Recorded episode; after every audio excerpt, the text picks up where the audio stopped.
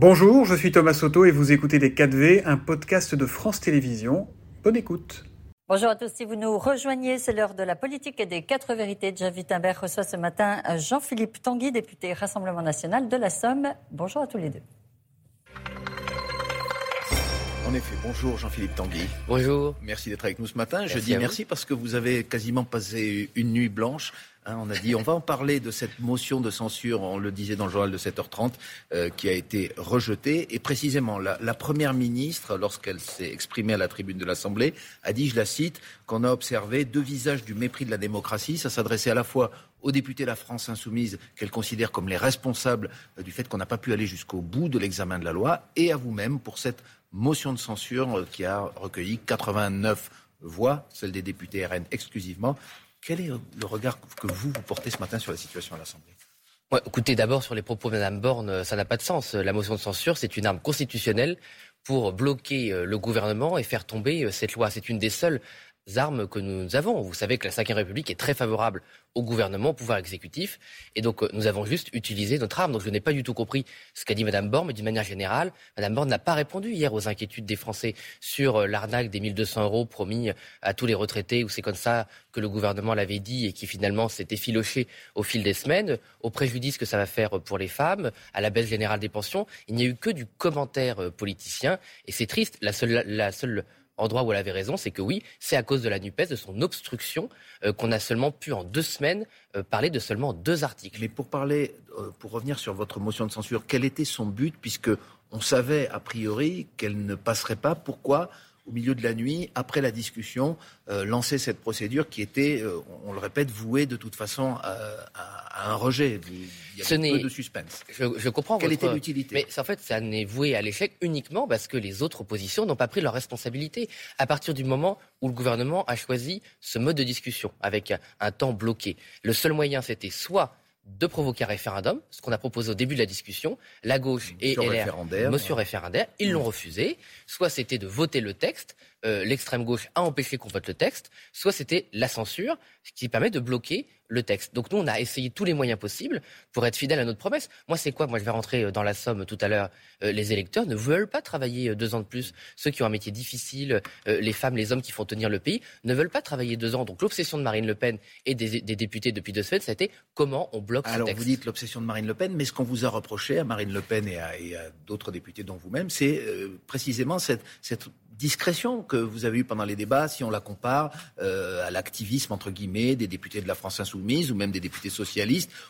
On, s'est dit assez souvent que finalement les députés RN, eux, avaient peu de propositions alternatives, peu d'expressions dans l'hémicycle jusqu'à cette motion de censure. C'est aussi ça qui vous a été, euh, non pas reproché, mais euh, disons, ce sur quoi vous avez été confronté. Oui, mais ça c'est vraiment, c'est vraiment de mauvaise foi parce que si vous voulez, on peut pas, soit il y a de l'obstruction, soit il n'y en a pas. Donc à partir du moment où euh, les insoumis et leurs euh, alliés ont mis 20 000 amendements et ont monopolisé le débat, qu'est-ce que vous voulez On fait de la surenchère? C'est-à-dire que nous aussi, on doit mettre 20 000 amendements Peut-être pas 20 000, mais peut-être plus que ce que vous avez fait, c'est ce qu'on vous dit en tout cas. Non, parce qu'en deux semaines, moi, maintenant, vous savez, effectivement, le choix de Marine Le Pen d'avoir déposé peu d'amendements mais concentré avec un fort contenu politique, aujourd'hui, il a tout son sens. On avait dit, on a seulement deux semaines. C'est quoi votre fort contenu politique, pour prendre votre expression? Qu'est-ce que vous proposeriez aujourd'hui pour régler euh, la situation des retraites qui euh, accuseront un déficit dans quelques années? Il y a deux choses. Les ressources, c'est quoi? C'est d'une part relocaliser euh, de la valeur ajoutée en France. La réforme des retraites, elle n'est pas faite pour l'année prochaine, elle est faite pour 10 à 20 ans. Donc en 10 à 20 ans, on peut euh, ramener des usines. Par exemple, chez moi, dans la Somme à Montdidier,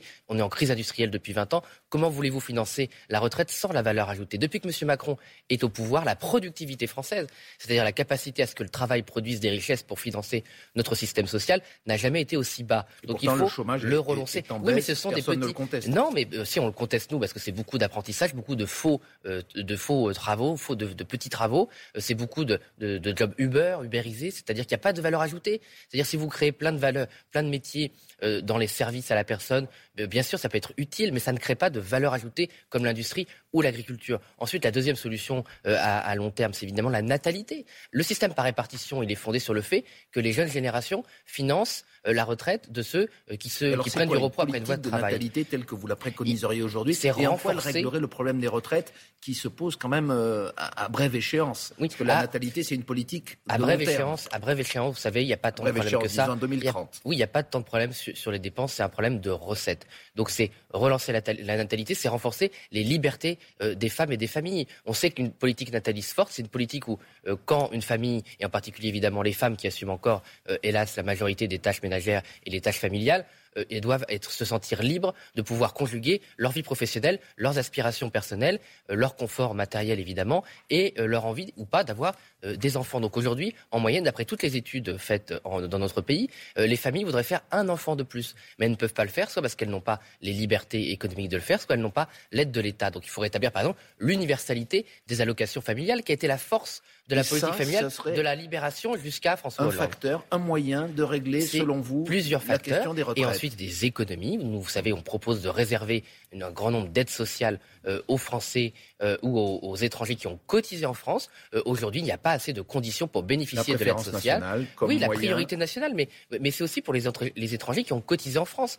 vous savez, aujourd'hui, ça fait consensus en France que ceux qui peuvent bénéficier de notre modèle social sont ceux qui l'ont financé. Si on continue à ouvrir les vannes, à ne pas faire de différence entre ceux qui ont cotisé en France et ceux qui n'ont pas cotisé, comment voulez-vous que notre système tienne debout? Alors, la réforme actuelle, elle, on y revient pour l'instant, eh bien, elle est à l'arrêt, hein, puisque euh, le, vote sur l'article 7, le fameux article qui fait passer de 62 à 64 ans l'âge légal, n'a pas pu être euh, voté.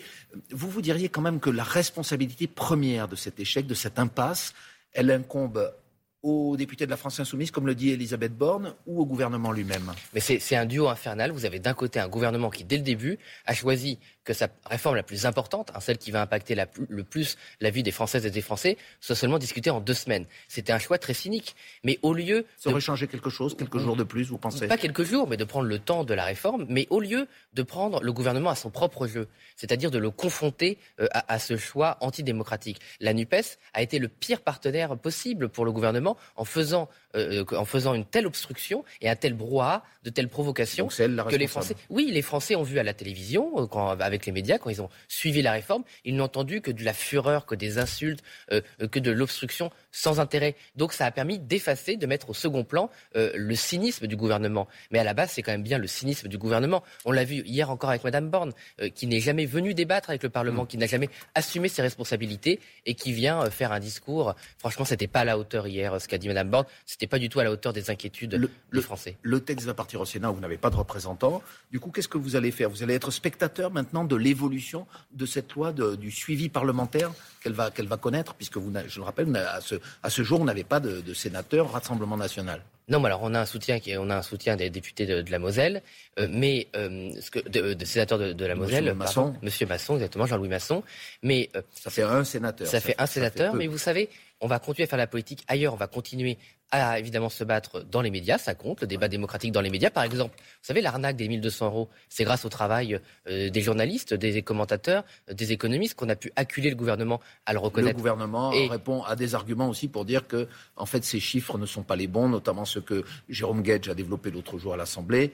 Euh, oui, mais il ne donne pas de chiffres. Vous savez, on, a parti à 1,2 million mm. et on est arrivé à 40 000 personnes. Est-ce que vous vous rendez compte quand même du mensonge, enfin en tout cas des, mensonges par omission, moi on va dire, pour essayer d'être correct avec le gouvernement, pour ne mm. pas faire de provocation, euh, qui en allez une espérance. Mais on continue à se battre, vous savez. Euh, euh, et surtout, ça va vite revenir. Qu'est-ce que c'est que deux semaines au, Sénat? On va vite revenir, on va vite prendre nos responsabilités et on verra ce que font les autres. Parce que moi, je voudrais quand même parler des, des républicains. Vous savez, les républicains, ça fait deux fois qu'ils trahissent leurs électeurs. Cet été, ils ont fait un accord bidon avec le gouvernement promettant aux Français le carburant à 1,50€. Est-ce que vous l'avez vu, le carburant à 1,50€ Vous, vous avez voté les mesures de pouvoir d'achat Donc oui, oui bah, parce qu'on a voté la prime Macron. Bah, la prime Macron, c'est pas terrible, mais ils l'ont vu. Le carburant à 1,50€, Marine Le Pen a toujours dit que c'était une arnaque. Et aujourd'hui, l'arnaque des républicains, c'est de faire croire que euh, ceux qui ont travaillé tôt vont partir tôt. Aujourd'hui, ce n'est pas le cas. On a demandé des réponses, on les a pas eues. On va continuer cette semaine et, et dans la, prochaine et dans la rue, Monsieur Tanguy, vous ne participez pas aux manifestations avec les syndicats parce que vous n'êtes pas souvent convié, vous n'êtes pas du tout convié même.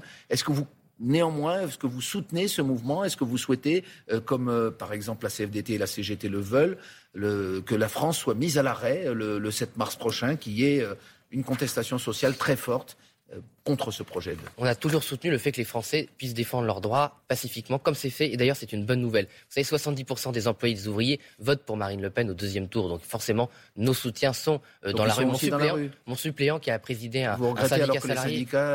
c'est pas les syndicats, c'est quelques chefs à plume, on les connaît, qui d'ailleurs ont appelé à voter M. Macron, qui pense faire la pluie et le beau temps. Donc vous savez, moi par exemple, mon suppléant, qui a présidé un syndicat salarié en Picardie pendant des années, était dans les manifestations. Moi, je suis allé soutenir des salariés sur le terrain et on continuera à le faire. Euh, il ne faut pas opposer le, mouvement social et le mouvement politique. Par contre, j'alerte les syndicats. Oui, euh, il faut faire une démonstration de force, et par contre, il faut toujours faire attention à celles et ceux qui ont besoin d'aller travailler, qui ont besoin des services publics pour leur travail. Il nous reste quelques secondes. Donc la France à l'arrêt, vous n'y êtes pas favorable. Bah, on peut faire une, on peut faire une France à, l'arrêt sans bloquer totalement les travailleurs. C'est-à-dire on peut faire un mouvement social fort avec un service minimum euh, dans les écoles, dans les services publics, euh, dans les transports qui permettent à tout le monde euh, de travailler. On peut très bien conjuguer les deux. D'ailleurs, c'est ce qui s'est fait un peu. C'est plus tout à fait la France à l'arrêt, mais, on entend en tout cas le, la nuance que vous, vous savez. Oui, bah, absolument. Vous savez, ce qui compte, c'est déranger ceux qui ont le pouvoir. C'est pas déranger ceux qui font vivre la France. Eh bien, vous l'avez dit ce matin. Merci, beaucoup, Jean-Philippe Tanguy, député Rassemblement National de la Somme, et bonne continuation. Merci, bonne journée. Merci à vous.